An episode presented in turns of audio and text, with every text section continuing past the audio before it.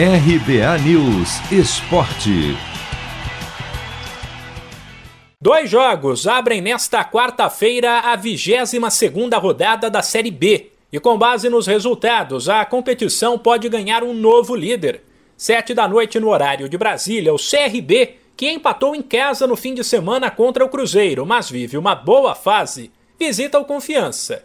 Se vencer, ele vai pular do terceiro para o primeiro lugar com 40 pontos, um a mais que o Coritiba, que hoje aparece no topo.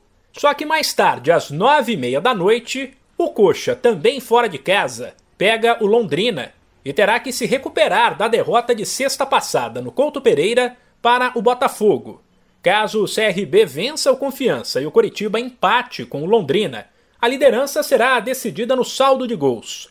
Aliás, se o Coxa não vencer, o Goiás, segundo colocado com 38 pontos, também poderá terminar a rodada em primeiro mas a equipe do Centro-Oeste jogará apenas na terça-feira em casa contra o Cruzeiro e precisará derrotar um time que ainda não perdeu, sob o comando de Vanderlei Luxemburgo.